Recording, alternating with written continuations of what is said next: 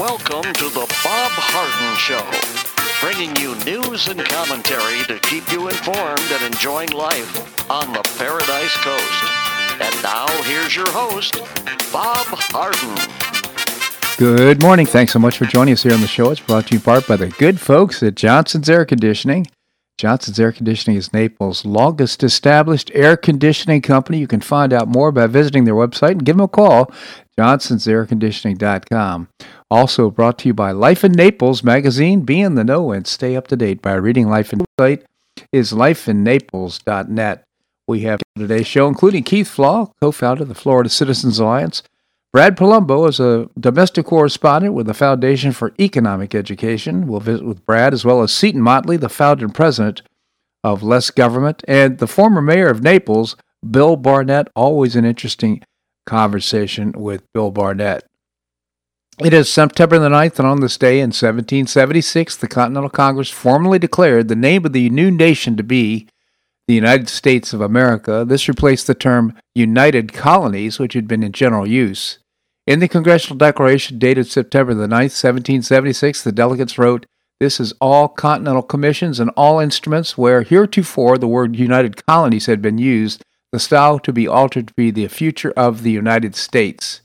A resolution by Richard Henry Lee, which had been presented to Congress on September the 7th and approved on July the 2nd, 1776, issued the resolve that these united colonies are and a right to be free and independent states.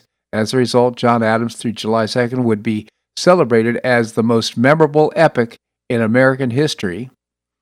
Instead, the day that is largely forgotten in favor of July the 4th, when Jefferson's edited the Declaration of Independence was adopted.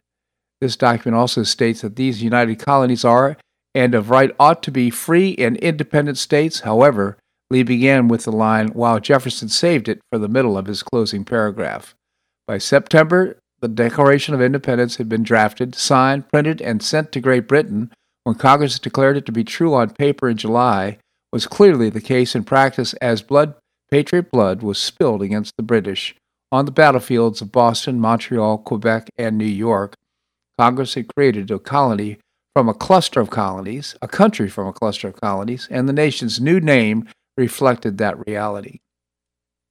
I mentioned this before. Patrick O'Donnell's book, The Indispensables, is a terrific read, gives you a real sense of the, the severity of the Revolutionary War and how the odds were so stacked against General Washington and his troops.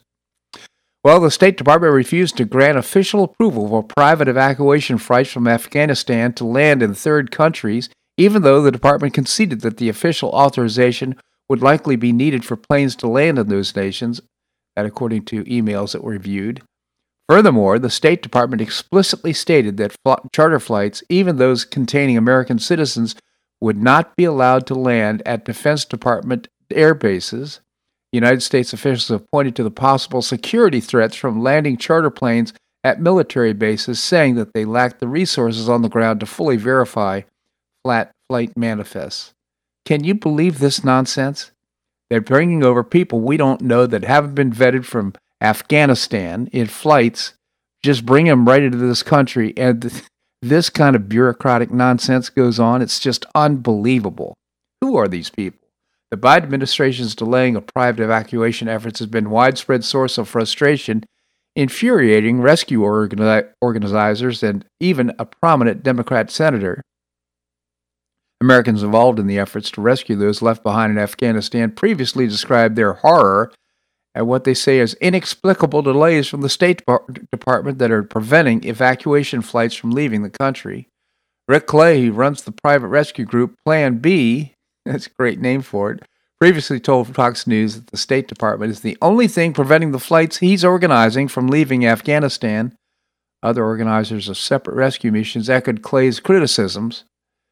Uh, four Americans, a mom and her three children, were able to escape Afghanistan on money by traveling overland across the border to a neighboring country, while the State Department claimed to have facilitated the fam- family's evacuation. The organizers behind the rescue mission said the department was exaggerating its involvement and deserves little or no credit for the rescue. These people in the State Department are bumbling idiots. I just can't believe can you imagine throwing up blockades and barriers to prevent people from leaving Afghanistan in full flights? It's unbelievable. Well, Treasury Secretary Janet Yellen on Wednesday warned congressional leaders that the U.S. is on track to default on its national debt in October if the White House and Congress are unable to raise the debt limit. In Wednesday's letter, Yellen said that the Treasury Department would likely run out of cash and exhaust extraordinary measures to keep the federal government within its legal borrowing limit at some point next month. Once all available measures and cash on hand are fully exhausted, the United States of America will be unable to meet its obligations for the first time in our history, Yellen said. Well, with all the things that are hanging fire right now, and I'm talking about $3.5 trillion human infrastructure bill, which whatever that means, uh, and with $1.2 trillion uh, infrastructure bill, seems to me we should hold the Democrats to account. And one of the ways to do that is to refuse to approve the increase in the debt ceiling. Just, just don't do it. Let it go into default. What's going to happen? Uh, maybe some late payments on some interest uh, to other countries, but uh, other than that, I realize that, that they've always caved in and always approved an increase in the debt ceiling at the detriment to our kids and grandkids. I suggest, look, just say no. We thought about it. Nope, we're not increasing it. Not unless you uh, give up on these uh, infrastructure programs and uh, the the spending, the socialist spending that you've got planned that's going to ruin the nation. That's my opinion.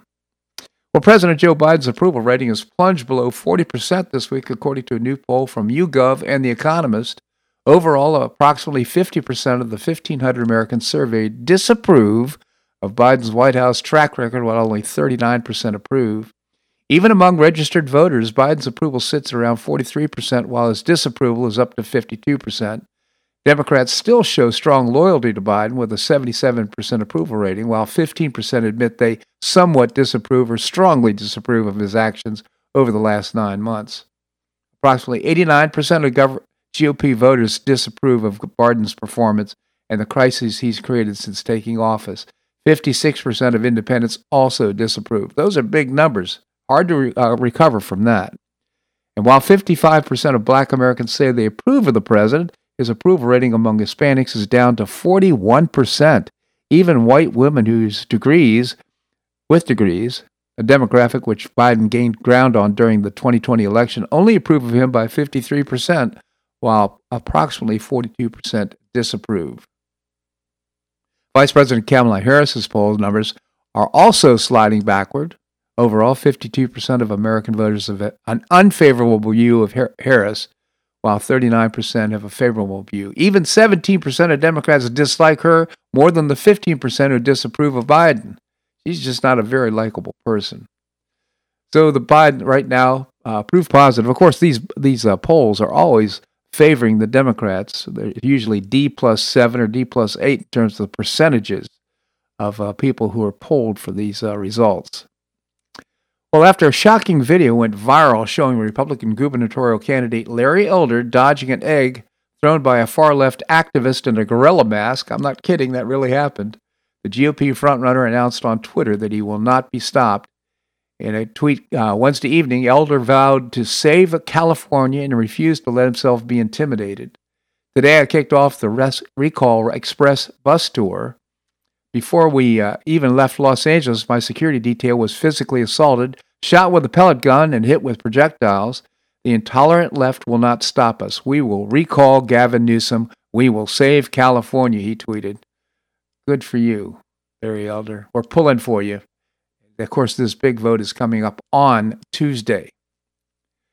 Well, GOP businessman Glenn Youngkin who's taken a small lead over former Governor Democrat Terry McAuliffe in Virginia's gubernatorial election. With less than two months to go, a new internal poll released Youngkin's campaign on Wednesday shows.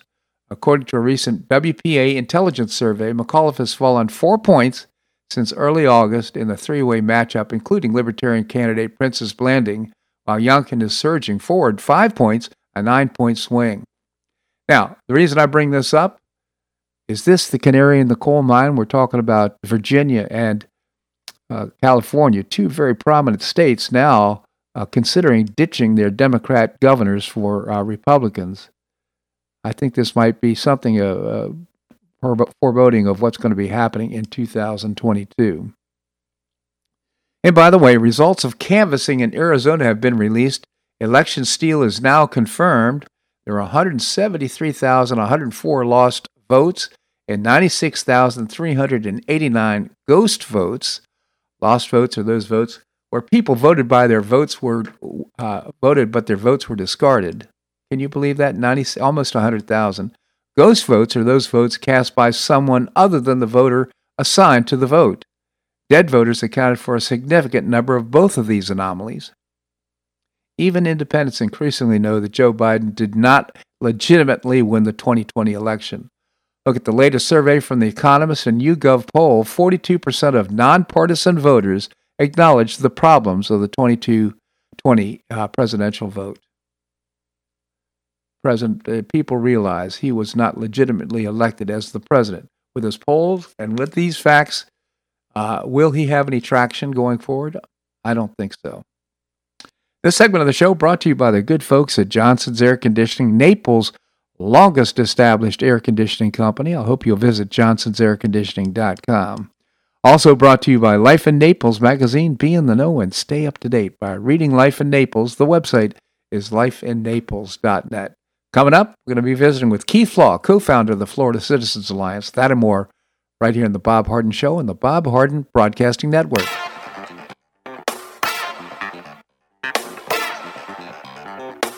Stay tuned for more of the Bob Harden Show here on the Bob Harden Broadcasting Network.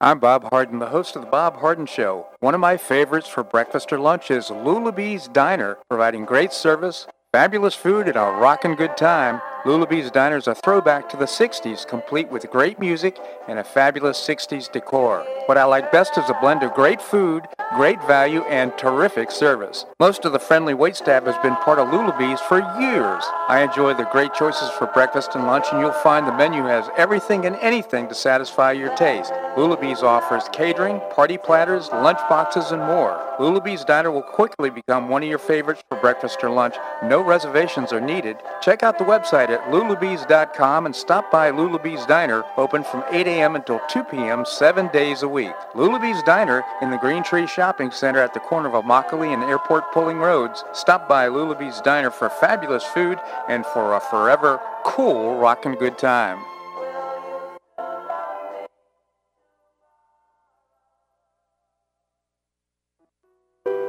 Did you know St. Matthew's House operates the only emergency homeless shelters in Collier County? St. Matthew's House provided more than 500,000 hot meals to those in need last year, and since 2010, 527 men and women have graduated from the St. Matthew's House Justin's Place Addiction Recovery Program.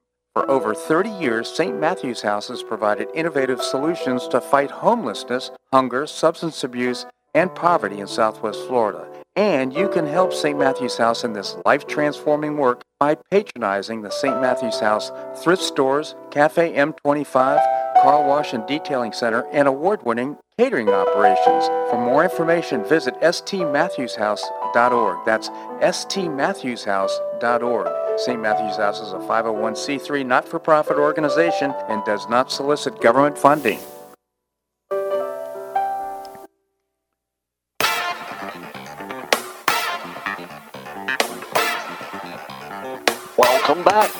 Bob Harden Show. And now here's your host, Bob Harden. Thanks so much for joining us here on the show. It's brought to you in part by Gulf Shore Playhouse, bringing you professional New York style theater at its very best and building a terrific uh, performing arts center in downtown Naples. You can find out more by visiting gulfshoreplayhouse.org. Coming up, we're going to visit with Brad Polumbo from the Foundation for Economic Education. Right now, we have Keith Flaugh, co founder of the Florida Citizens Alliance. Keith, thank you so much for joining us. Good morning, Bob. Good morning, Keith. Tell us about the Florida Citizens Alliance. Well, we're a, a, a not for profit uh, uh, coalition of well over 100 groups now across the state, uh, 110,000 people growing. And uh, we focus on K through 12 education. Uh, we're strong advocates for uh, parental choice, school choice, and uh, of course trying to get the uh, indoctrination and the pornography out of our schools. Yeah, terrific organization. Started what I'm guessing nine years ago. I was at the uh, founding me- meeting of the uh, Florida Citizens Alliance, and time flies when we're having fun. Right? Exactly, and you've accomplished so much, Keith. You and uh, Pastor Rick and your great work up in Tallahassee, doing great things for kids in uh, Florida. So uh, it's been a while since we've really talked about what's going inter- on internally with the Florida Citizens Alliance. I understand you have a new website. Yeah, we have a brand new website. I invite your listeners to go check it out. It makes it very clear what we're about. Uh, so I, uh, it's it's just very refreshing. Um, there are f- four major categories on it. One is legislation, and we're just kicking off uh, the legislative cycle. So we'll be doing action alerts there and evaluating education bills and making it easy for uh, people who are following along to weigh in with their legislators. So uh, we have a whole section on community. Uh, we used to call them watchdog groups. We've rebranded that to Kids First. Watchdogs had too much emphasis on school boards and not enough on kids. So we've shifted the whole focus uh, of the uh, to a community focus to really try to engage businesses, community, parents, um, you know, in trying to improve uh, the education for our kids. We have a category on solutions, uh, which uh, we, we have numerous solutions that we're promoting, homeschooling, and many of the scholarships here in, ta- in Florida. And and then of course we have an events section. We have some exciting events though, uh, one in process and two coming up. So sounds great. Now is the website address the same? Exactly the same.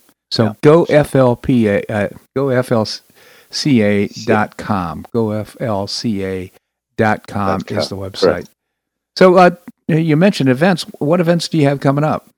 Well, we have, we're in the middle of a, a, a major fundraising event right now. Um, we're calling it uh, 2021 uh, Liberty Challenge 2021.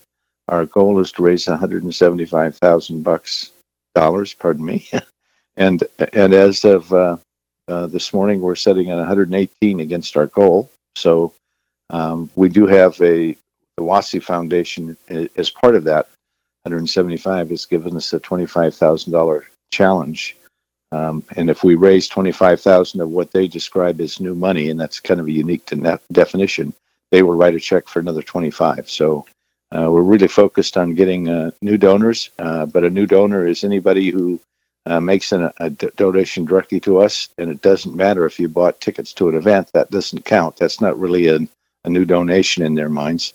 It's just making a donation to us. So uh, we're well on our way, and we invite uh, you know your listeners to uh, help us reach that goal. That sounds terrific. Well, I just encourage our listeners to weigh in. I, I promise you that a dollar spent supporting the Florida Citizens Alliance is a dollar well spent and well invested into uh, kids' education in Florida. Not a lot of overhead with this organization, Keith, and others work at uh, on their own dime. They're not they're not being paid for what they do, and we really appreciate it, Keith. So again, we, we, go we FLC goflca.com. Events, if I yeah, can. Yeah, sure. Um, we have uh, on October 5th at Seed to Table. Uh, we have Allen West coming in. Allen is uh, many many people here in Florida know Allen. He used to be a congressman over on the on the uh, East Coast. Uh, he's running uh, in Texas against Governor Abbott, and he's coming in at Seed to Table on October 5th. Um, that that'll sell out quickly. Uh, Alfie and his team are going to put that up on their website next week, and I expect that'll that'll go quickly. Uh, when we did Dinesh D'Souza a year ago, it sold out in four days. So yeah, um, people can do that. And then another really exciting event we're kicking off in October is uh, it, it's going to focus on the Constitution, but we decided to. It's a six month series we're going to be inviting in uh, national speakers. Our first speaker is KrisAnne Hall. Uh, the title of the event will be uh, Politics, Power uh, versus People's Rights. And um, we're, we're really engaging kids in this, um, high school kids. Uh, we're actually going to be um, provide, uh, doing essay contests for each of these events. And giving scholarships to the winners. So wow, um, that's kind of an exciting event for us uh, to really engage the community and kind of update their their focus on on, on their rights uh, versus power and politics. Yeah, and so plus, it, plus it also supports the uh, civics initiative uh, that was created by the governor and his Absolutely. administration. So that's just really terrific, Keith. So now, uh, just backing up a little bit, uh, the first event at Seed to Table, what time of day and how much is it? Uh, it's there's two different versions. Uh, it starts at 4:30 if you want to come for a for an early bird dinner, uh, and then it'll it'll go till nine. If you don't not interested in the dinner, you can come at six o'clock, and uh, it'll be six to nine. Right. Um, so it's it's there's two options there on uh, whether you want to join us for dinner uh, or not. Uh-huh. Um, so that's on the fifth. Okay, thank you, Keith. And then uh, the event on the, did you say October 5th? October fifth for uh, Allen West, and and the kickoff for the, the this power, uh, politics, power, and uh, versus people's uh, series starts on October fourteenth, 14th. and the October fourteenth event will be at the the, the Silver Spot Theater. They're going to Fabulous. run a couple of their theaters. Uh, So again, that's all. I, I'm assuming all that information is on the uh, all, website all, all on the new website. goflca.com. Goflca.com. Uh, and when you're there, make a contribution, support the $175,000 2021 initiative to support the uh, Florida Citizens Alliance. Keith, I always appreciate your. Any other events coming up? Uh, well, we've got a big event. Uh, it's also on the website, but it's the fourth down on the list because it's not till March 9th of uh, next year, and that's with uh, um, Dennis Prager and Charlie Kirk. And Wow. It'll be our, our, our annual uh, gala event. Um, most of your listeners who following along will remember we had Ben Carson and uh, General Jerry Boykin uh, at our last event. So um, this will be so all four events are there, but they're kind of in sequence in terms of uh, you know when they're happening. All right, Keith. Genuinely appreciate your uh, what you're doing for the community and for education here in Florida. Keith Flaugh, uh, Florida Citizens Alliance. Thank you so much for joining us. Uh, thank you, Bob. My pleasure indeed. All right, coming up, we're going to be visiting with Brad Polumbo. He is a, uh, uh domestic correspondent with the Foundation for Economic Education. That and more right here on the Bob Harden Show on the Bob Harden Broadcasting Network.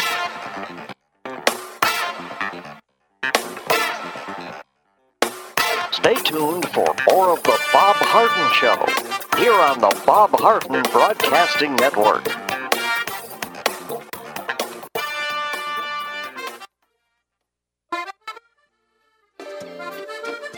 Blue Provence Restaurant is a favorite dining destination for many Neapolitans, including Linda and myself. Blue Provence, located in a historic building in the heart of Old Naples at Crayton Cove, offers a mix of French bistro cooking with bold, fresh Floridian flavors. Experience award-winning cuisine at Blue Provence and enjoy one of Florida's most extensive, eclectic, and fun wine cellars. Dining your choice of the popular Eat-In Bar, the intimate courtyard garden, or the beautiful Provencal Caribbean dining room.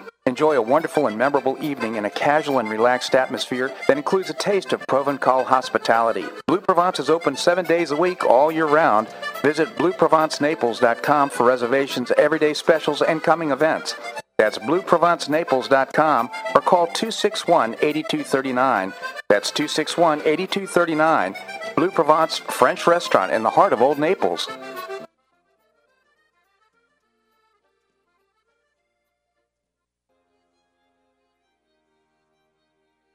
Gulfshore Playhouse is passionately committed to enriching our cultural landscape by producing professional theater to the highest artistic standards and providing unique educational opportunities to folks in a spirit of service, adventure, and excitement. Over the past 15 years, the Playhouse has expanded immensely, outgrowing its current facilities. With dreams of expanding even further in order to better serve the community, broaden the economic impact, and strengthen the cultural fabric of our region, it's time to build and move into a new home. A 44,000 square foot state of the art theater and education center will be built on three acres at the corner of First Avenue South and Goodlette Frank Road, allowing Gulf Shore Playhouse to achieve those dreams. To find out more about Gulf Shore Playhouse, this state of the art performing arts center, and about the season's exciting productions, visit GulfshorePlayhouse.org. That's GulfshorePlayhouse.org. We'll see you at the show.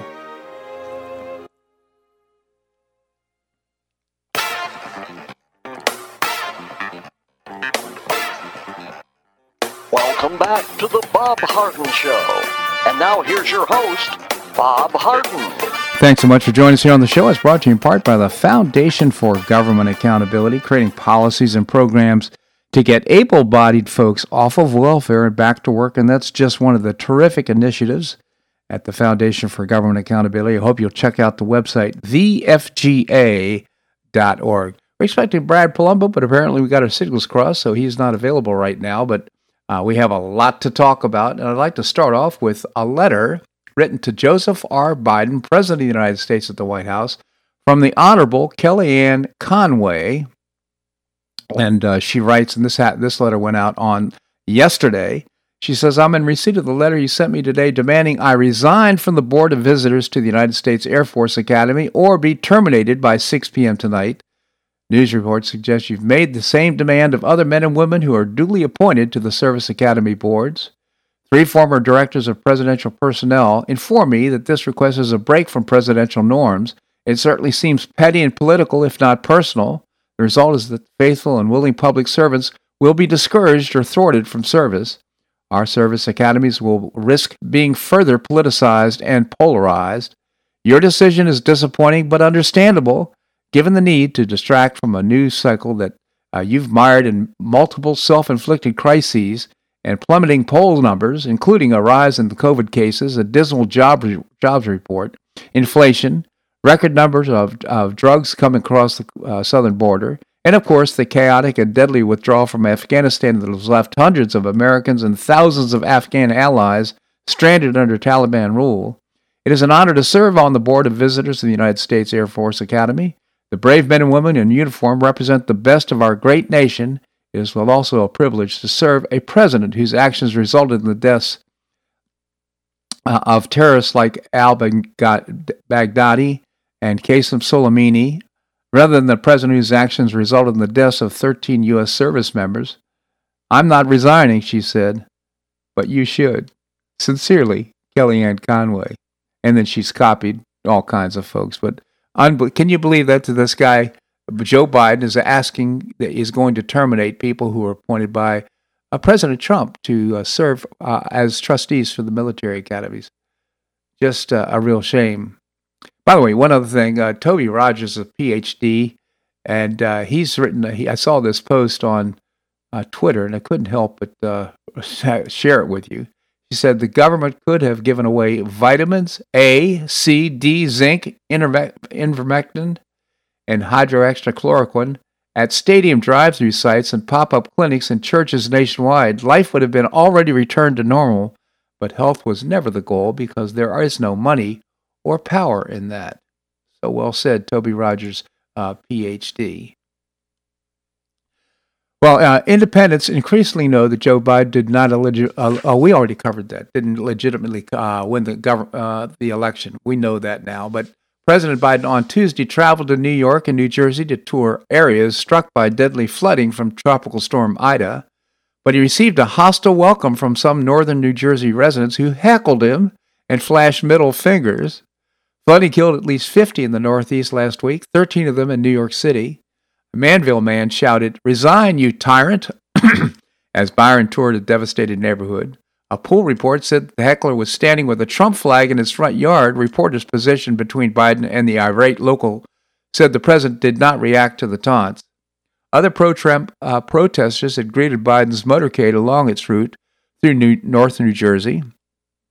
Uh, multiple protesters were photographed giving the president the middle finger as he drove from Hillsborough Township to mid nearby Manville. One person held up a flag, U.S. flag turned protest banner that said F Biden and F you for voting for him. a lot of anger towards uh, towards uh, Biden. Still, other people appeared to appreciate the president's visit. He gave out hugs and words of encouragement while walking past Manville, front yard strewn with uh, water damaged furniture. But Biden's trip also contained confusing moments, including when the president said that the word tornado was an antiquated term. First we heard about it. I guess this is breaking news. Looks like a tornado. They don't call them that anymore. They hit the crops in the wetlands in the middle of the country in Iowa and Nevada. I mean, it's just across the board. Biden said during uh, you know, word salad said during a, a listening session with officials. Biden's emphasis on blaming climate change and used, using it to justify passage of his $1.2 trillion bipartisan infrastructure bill and $3.5 trillion social spending bill. Both bills have uh, money for climate change projects and are broadly branded by Biden as his Build Back Better agenda.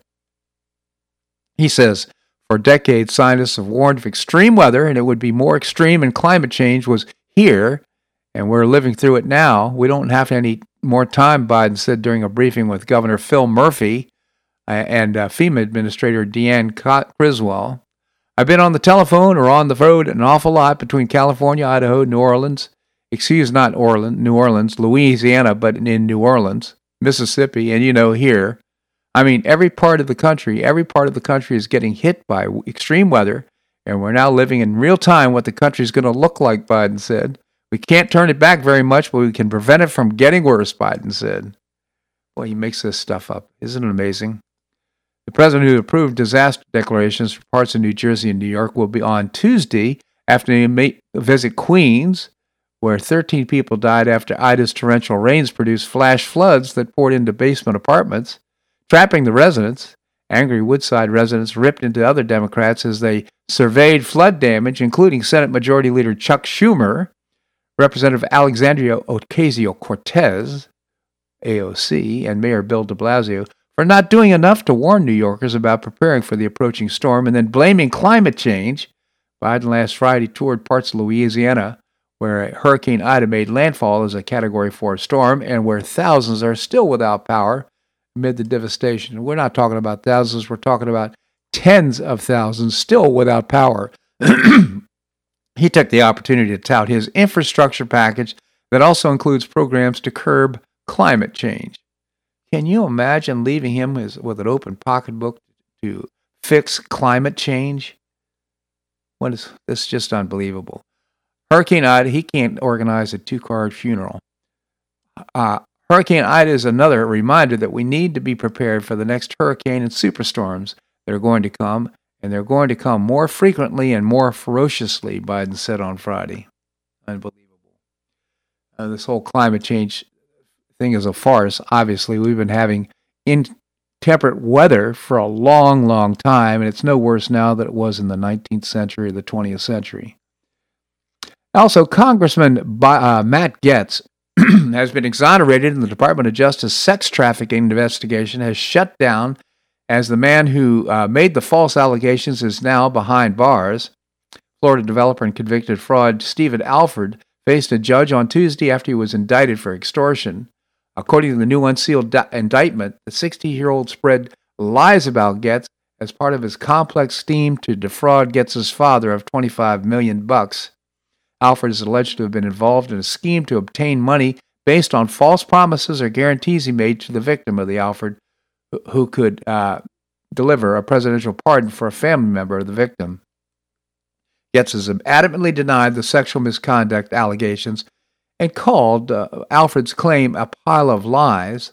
The Federal Bureau of Investigation is now working to determine who else was involved in the shakedown attempt. Meanwhile, Alford is currently in custody of U.S. Marshals. This is a story you're not going to find in the mainstream media, but he has now been exonerated. Of course, uh, they will allow in the mainstream media for these uh, rumors to continue to perpetuate to, to ring down Gaetz because he's a very powerful and strong speaker, as well as re- representative in the House of Representatives. All right, coming up, we're going to visit with Seton Motley, the co-founder, the founder of the of uh, Less Government. That and more right here in the Bob Harden Show on the Bob Harden Broadcasting Network.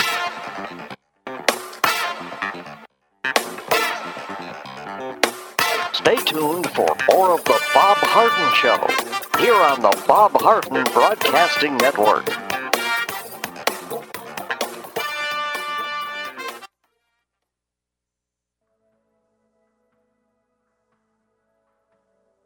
You suffer from joint pain in your shoulders, hips, or knees.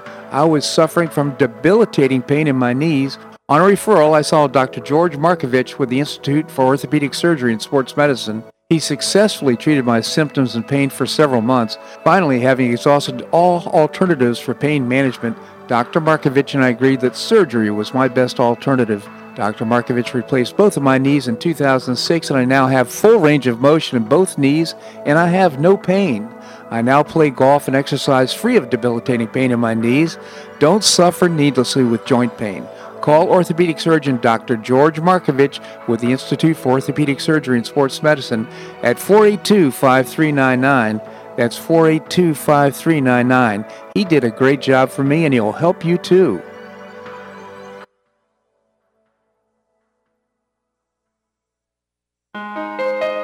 You listen to The Bob Harden Show, so why not market your company to our loyal listeners? Ads are played live on each show and then archived so listeners can hear the show and your ad at their convenience. Each advertising package includes a banner on bobharden.com with a link to your website at no extra charge. Join Lulabee's Diner, Johnson's Air Conditioning, Blue Provence, and many others who advertise on the show. Call me at 598 3889. That's 598 3889. Or send an email to bobharden at hotmail.com to design an ad program that's just right for your business and your budget. You'll be pleasantly surprised at the cost and the value. Several advertisers have been with me for years. Find out why by calling 598 3889 or send me an email to bobharden at hotmail.com. You'll be glad you did.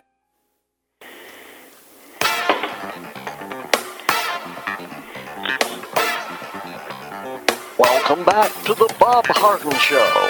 And now here's your host, Bob Harden. Thanks so much for joining us here on the show. It's brought to you in part by Choice Social, a new refreshing social networking platform. You can download the app by visiting the website choicesocial.us. Coming up, we're going to visit with the former mayor of Naples, Bill Barnett. Right now, we have with us Seton Motley, the founder uh, and president of Less Government. Seton, thank you so much for joining us.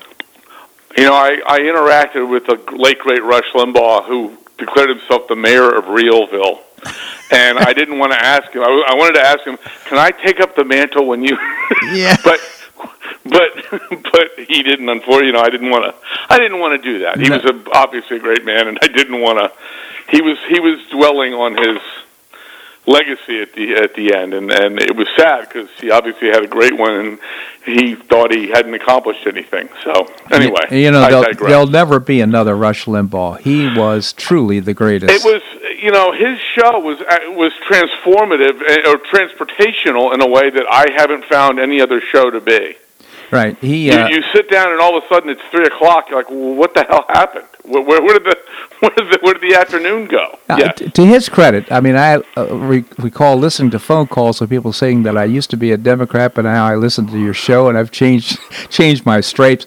It was so refreshing because the man had so much great information. It was so entertaining to to listen to him as well. Just It, wa- it, he was he was a uh, he was an amazing man. I, I uh, was fortunate enough. I started interacting with him. I believe in 2009. I I met him, uh, made his acquaintance through my last job at the Media Research Center, and we just kept up the communication. And he'd occasionally he would he'd do like. Ten minute segments on pieces I'd written. It was fantastic. Yeah. it was really, yeah, it was really, it- so it was really, really. He was like you said. He there. There will never be another one. right. Well, we continue to carry, to carry the mantle for your pieces because they're good, Seton. Yeah, Thank you. And Yeah. one of them, uh, the latest, is reverse globalism. We must re-ins- re-insource and rethink everything. Maybe you can tell us about it. Yeah, you know, we've spent the last in seven, 50 years anyway. Well, yeah, 50 years, uh, starting really.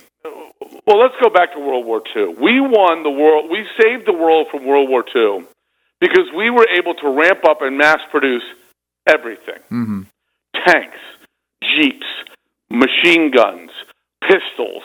You know, we had we were a manufacturing country unlike any the world had ever seen ever. And then we decided to outsource it all, Yeah. which was the single stupidest thing a country's ever done.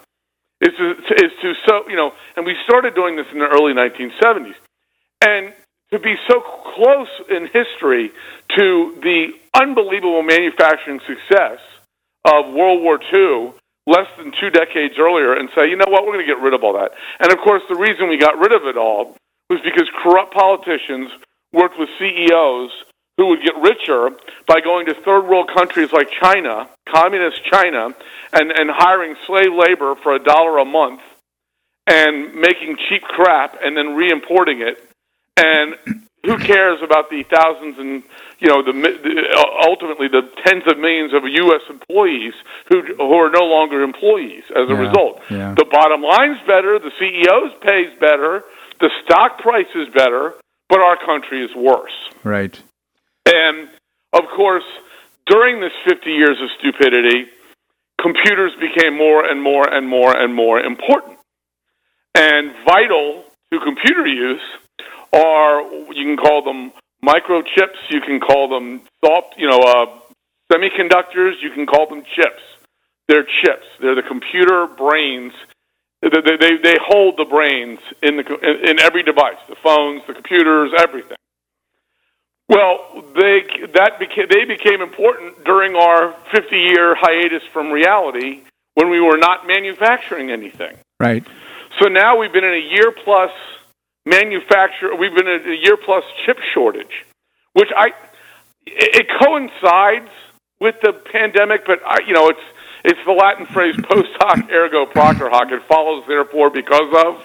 Uh, but I don't think I don't think one has anything to do with the other. Yeah. We just have a you know it's why you can't buy a car. No one can get any new cars because there's a chip shortage. That's why people are paying ridiculous prices for used cars because they they're already made. Um, you- can't get you know. I just heard a guy on the radio say he's been looking for eight months for a Xbox for his kid and he can't find one because Yeah. there's no chips. So anyway, I did. You know, I looked into it. It took me two seconds. Seventy-five percent of the world's microchips are made in Asia, mm-hmm. which means either A, China, mm-hmm. or B, tiny countries around China who can be bullied by China. Right. So that's a problem. Plus, China's no dopes. They're pressing their advantage. They've been buying manufacturing equipment, chip manufacturing equipment from Japan, from Vietnam, from from um, Taiwan, countries that are you know the other Asian countries that are producing chips are now selling their equipment to China. Uh, And of course, now we're we're over a barrel on something. You know, okay, if if we stop being able to import televisions, okay, that's you know, but this is everything digital. This Right. is everything computer, right. and we don't have a manufacturing sector for it to any significant degree. So I, you know, I've been banging this drum for a while now.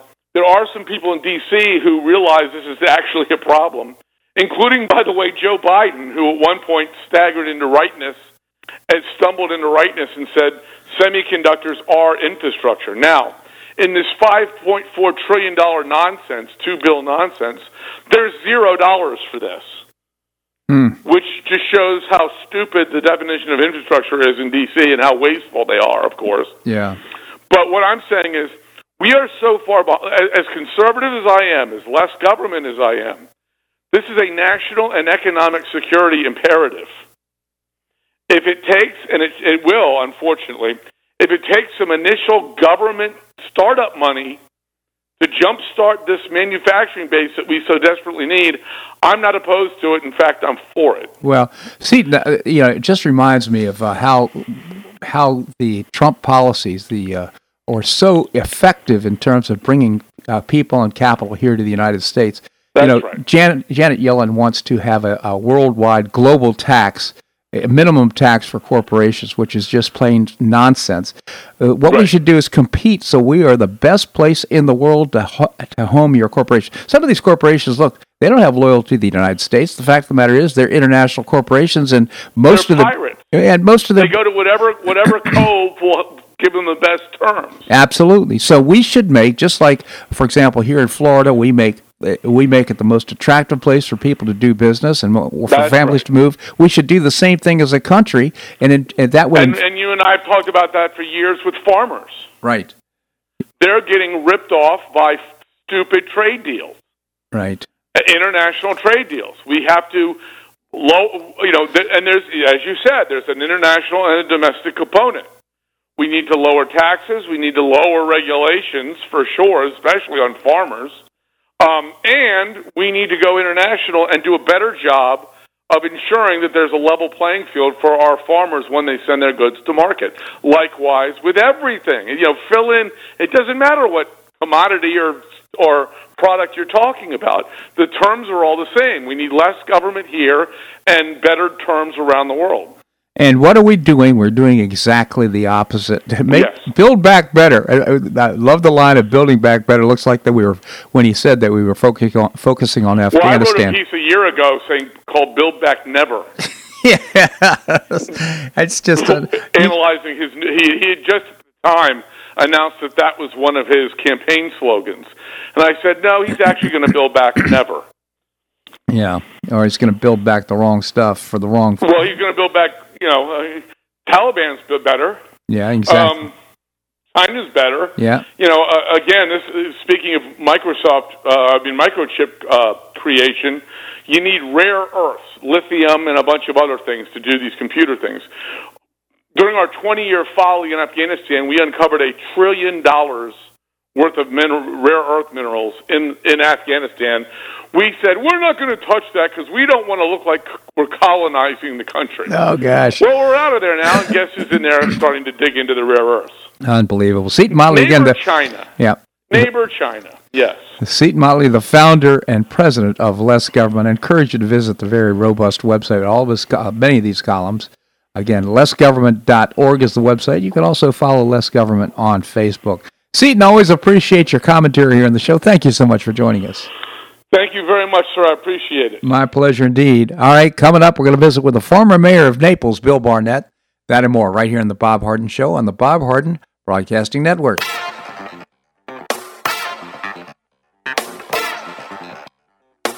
Stay tuned for more of the Bob Harden Show here on the Bob Harden Broadcasting Network.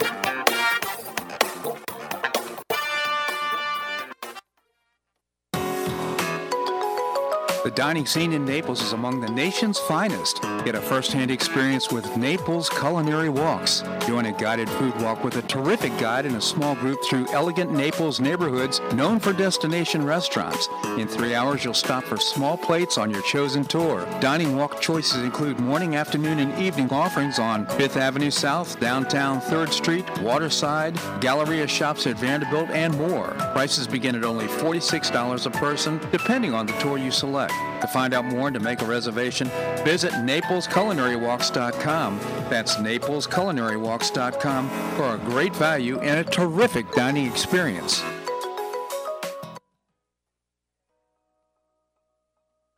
Do you have an extra auto you'd like to donate to charity? Maximize your tax deduction, support your favorite charity, and help a local child in need by calling Naples Auto Donation Center. Donation Center is a not-for-profit licensed car dealer. Just call NADC at 692-9840 and they'll take it from there. You get a properly documented tax deduction for whatever the vehicle actually sells for. Your designated beneficiary charity gets half the profit after fix-up costs, and the net revenue generated by NADC goes to Friends of Foster Children to provide tutoring and other enrichment activities for foster children the government doesn't provide. And NADC is also one of the few places in Collier County that sells inexpensive cars that actually run to folks who would otherwise not be able to afford one. It's a real win-win. Call Naples Auto Donation Center at 692-9840 or visit the website nadckids.com. You'll be glad you did.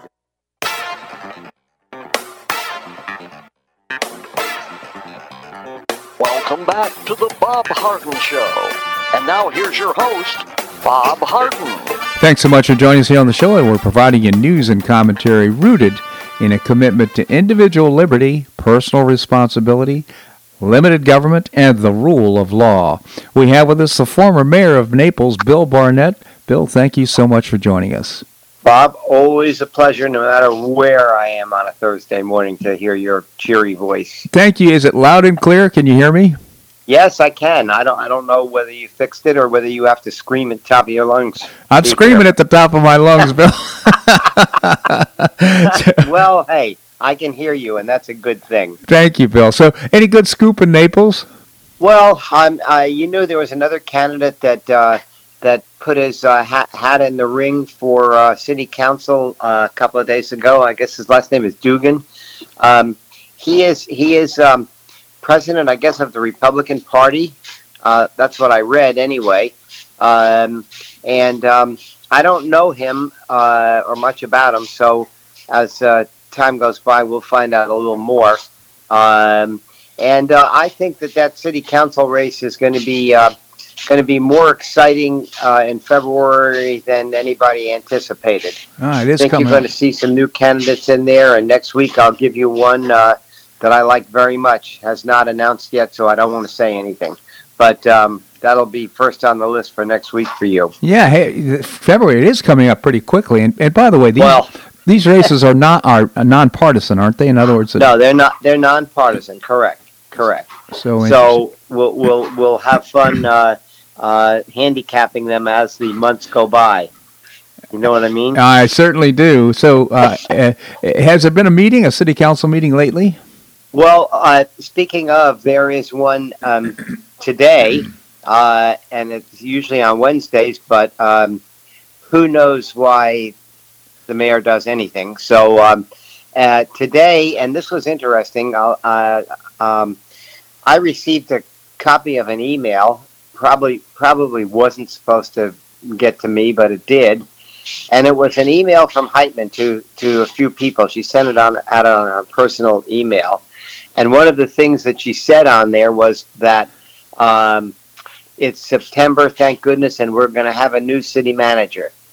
Now, Bob, Huh. I can tell you that they're just interviewing firms for city managers today, okay? And if she thinks for one minute that there's going to be a candidate that would be hired in September unless she has somebody lined up uh, like she did with the city attorneys, um, that's not going to happen. So I don't know. I don't. I just. I don't know where she is there. Yeah. Um, but anyway, it was a, it was an, an inter- interesting um, interesting letter, and um, they were talking about um, some candidates and uh, uh, who could make it and who couldn't. I um, also heard that um, one of the candidates. Now, I'm not. I, I believe that this is a true statement, and I and I certainly apologize if it isn't. But I had heard that Mr. Oppenheimer had a stroke. Oh no.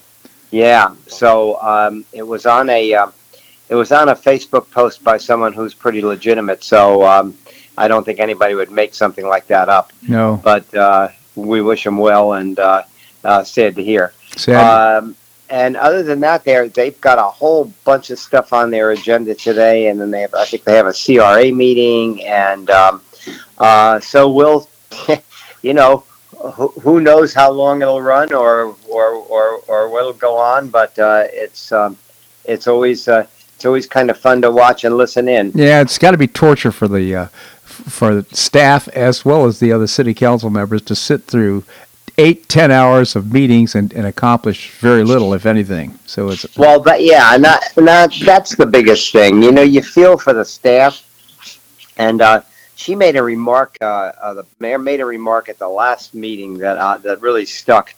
And she said they were discussing staff leaving, and she said, "Well, none of the staff is left because of basically because of her or or her management team." And it's like um, nobody took her on with that. But I'll tell you what, there were some interesting looks. Uh, uh, guarantee you that. Um, because of course they left because of her and because of what was going on with uh, management. I mean, poor Charlie Chapman, he got run out. The city attorneys got run out. Uh, there are were very very good staff members that that were there for years that decided that uh, the uh, grass was definitely greener on the other side, and so they exited the city. So you know, for her to make a remark like that, it's, she must have a pretty big ego. I can tell you that. Yeah. So, oh, oh, remind us for our listeners that may not be familiar with uh, city uh, machinations. Uh, the city man, the current city manager has uh, has he he was temporary, wasn't he? I've forgotten the Well, details. of- Dana Dana Souza was our assistant city manager. Mhm. and he's now the uh, interim city manager. Now, and, and candidly, I have no idea. Nobody else does either. Whether he's going to s- stick around or whether he's going to uh, exit as well. It's very, you know, you you you can imagine being a city manager, and as you just said before, uh, the meetings, the the the confusion, um, uh, the, everything going in different directions, and it's got to be as tough on him as anybody and his staff. Yeah. I agree with your statement. That's um, that's probably the biggest. You know what I mean? I do. So, hey, let's take a step back, and I'd love to get your comments and thoughts on some of the things that are going on around the globe Afghanistan, inflation, Sure. you name it. Uh, anything pop to mind? Well, just watching everything, Bob, it just seems, you know, and you might as well throw COVID in there with the masks or the no masks and the, you know, kids wear them in school, do they not? And every, and then now I see they're on Fauci um, criticizing him. I was reading an article yesterday about he didn't uh, uh, exactly tell it the way it was, and um, I think he's kind of falling out of favor a little bit with some people. But I, I think I think he did a pretty good job. I mean, especially from the beginning. You know that as the longer it goes, the tougher it gets. And um, Afghanistan. I mean, what what else can you possibly say about it, Bob? Uh, it was, it's it was a a total disaster. disaster. A total disaster indeed. I will say that uh, Fauci, I mean, unfortunately, he did lie. I mean, the uh, no, he he he lied to Congress. I mean, uh, the uh, the senator from Kentucky basically said, "I want to give you an opportunity to withdraw your statement from a previous meeting." Then you said uh, that you'd had nothing to do with gain of function research. Well, of course he did. That we've got the the evidence that proves that he did. So he's lied. I he's also been referred now to the Department of Justice. We'll see if he ends up. yeah, We'll see if he ends up getting convicted or, or at least taken to trial for for his uh, what he's done. well, no do no good deed goes unpunished, Bob. You know that. it's true, but uh, Um, so so you know, and and then I mean, it just seems as if um, there there's a lot of turmoil over there. I think people are def- absolutely definitely concerned, you know, about the COVID and the new strains. But I'll tell you one thing: it's, it's very strong up here. Um, in New York, we've had some good conversations with some friends up here and everything else. I don't think anybody's going to step back. Do you? no, I mean, uh, I, where do you stand with regard to masks for kids in school? What do you think? Well, you know what, Bob? If it's not going to harm them, um, um, and if, if it will do some good, you know, I'm I'm okay with it. I'm not over over over overboard on on either. I mean, I I see the other side of that as well. So I mean, I guess I could just take a neutral position on that because some school districts are absolutely yes and some are no, and I don't think there's any defining um, mandate. Yeah, You know what I mean for the, across the board. yeah. No, I, I tend to be uh, support the governor on this, and I, you know, kids. Uh, well, you know, we uh, we get rid of waste out of our bodies through uh, a couple of sources. One place is our mouth. And- Right. And, we have a lot of waste coming out of there. And uh, some people end up with what they call, and dentists call mask mouth. Oh, yeah. It creates all kinds of infection in your mouth uh, because of wearing a mask. Also, there's all kinds of the waste I'm talking about is bacteria that can be very harmful to kids. And it's supposed to be exhausted or, or sent out of your body, but it ends up being trapped in a mask and kept close to your body. That's Right. just that's just not healthy. Yeah, and I mean, I mean, there, there. I'm supposed I there's other sides to that as well, but you're you're right. I mean, um, but I think, and then, but you see it, it's different all over the U.S. You know what I mean? Yeah, well, see, uh, uh, the one thing that we tend to discount is the fact that we have immune systems, and we ha- get a good night's sleep. We take some Right. zinc, we take some uh, vitamin C, we make sure that we get some sunshine outside, we eat properly. So Right. that goes a Have a long. cocktail, Bob. Don't don't leave the alcohol. out. Yeah. That's right. That tends to clean the system out pretty well. yeah, it kills germs. They keep telling me it kills germs, so you know. Bill Barnett, again, former mayor of Naples. Bill, I just always appreciate having you on the show and your, your commentary here. Thank you so much for joining us. Bob, you have a wonderful, wonderful weekend, and you take care. Thank you. You as well. Thank you, Bill. Well, that's a wrap here on today's show. I hope you enjoyed it. I had fun. I uh, hope you'll join us tomorrow. We'll visit with William Yeatman, Research Fellow at the Cato Institute. We'll visit with Jonathan Butcher, who is with the uh, Heritage Foundation. Michael Cannon is the Education or Director of Health Studies at the Cato Institute, and Dave Bego, the author of The Devil at Our Doorstep, will be joining us as well. I always appreciate your comments on the show. You can send me an email at bobharden at hotmail.com. bobharden at hotmail.com. I hope you make it a great day on the Paradise Coast or wherever you are. Namaste.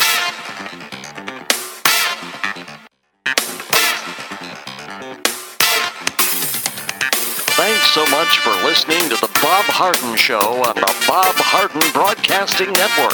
For more information and audio files of previous shows, visit www.bobharden.com.